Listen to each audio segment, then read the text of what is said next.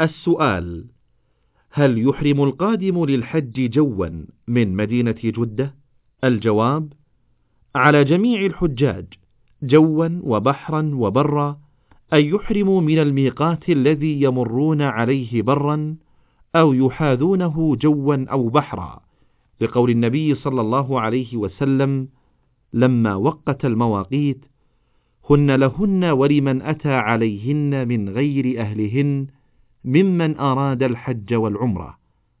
أما جدة فليست ميقاتا للوافدين وإنما هي ميقات لأهلها ولمن وفدوا إليها غير مريدين الحج ولا العمرة ثم أنشأوا الحج والعمرة منها.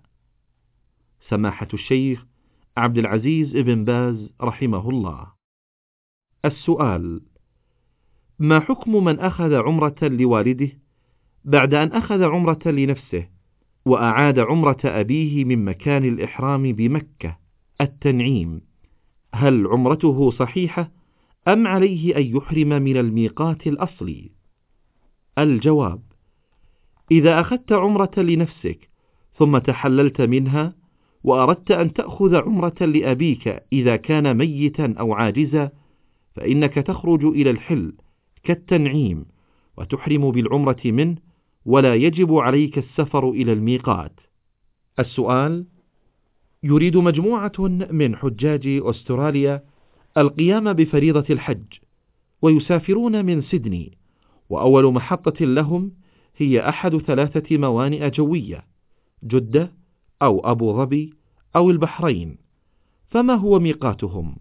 وهل يحرمون من سيدني أو من أي مكان آخر؟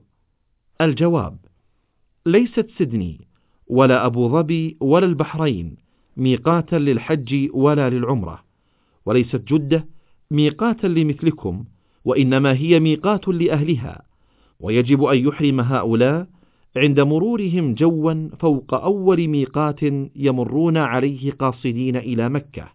لقول النبي صلى الله عليه وسلم هن لهن ولمن أتى عليهن من غير أهلهن ممن أراد الحج والعمرة. وبإمكان هؤلاء سؤال مضيف الطائرة قبل المرور عليه. وإن نووا الدخول في الإحرام بالحج أو العمرة ولبسوا بذلك قبل الميقات الذي سيمرون عليه خشية أن يتجاوزوه غير محرمين فلا بأس. أما التهيؤ للإحرام بتنظيف أو غسل أو ارتداء ملابس الإحرام فيجوز في أي مكان. السؤال ما حكم من توجه إلى مكة وليس في نيته حج ولا عمرة؟ الجواب من توجه إلى مكة المكرمة ولم يرد حجا ولا عمرة كالتاجر والموظف وعامل البريد والسائق وغيرهم ممن يذهبون للعمل ونحو ذلك فليس عليهم إحرام إلا أن يرغب في ذلك لقول النبي صلى الله عليه وسلم في الحديث الصحيح لما ذكر المواقيت هن لهن ولمن أتى عليهن من غير أهلهن ممن أراد الحج والعمرة فمفهوم الحديث أن من مر على المواقيت وهو لا يريد حجا ولا عمرة فلا إحرام عليه وهذا من رحمة الله بعباده وتسهيله عليهم. السؤال ما حكم من وصل إلى الميقات في غير أشهر الحج؟ الجواب الواصل إلى الميقات له حالان.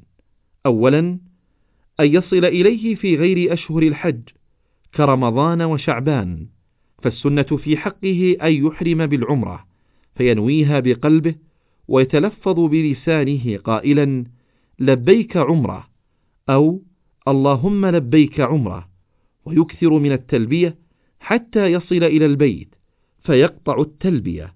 ويطوف سبعة أشواط ويصلي خلف المقام ركعتين ثم يخرج للسعي سبعة أشواط بين الصفا والمروة ثم يحلق شعر رأسه أو يقصر وبذلك تمت عمرته ويحل له كل شيء حرم عليه بالإحرام.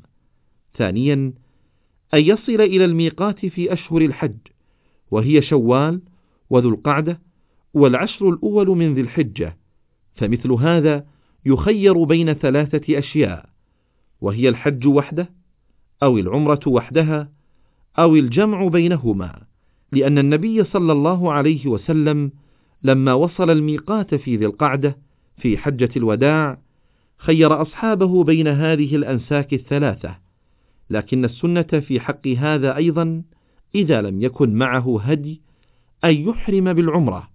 ويفعل ما ذكرنا في حق من وصل إلى الميقات في غير أشهر الحج لأن النبي صلى الله عليه وسلم لما وصل الميقات في ذي القعدة في حجة الوداع خير أصحابه بين هذه الأنساك الثلاثة لكن السنة في حق هذا أيضا إذا لم يكن معه هدي أن يحرم بالعمرة ويفعل ما ذكرنا في حق من وصل إلى الميقات في غير أشهر الحج. لأن النبي صلى الله عليه وسلم أمر أصحابه لما قربوا من مكة أن يجعلوا إحرامهم عمرة وأكد عليهم ذلك. لإعادة سماع الرسالة اختر زر النجمة. للعودة إلى القائمة السابقة اختر زر المربع.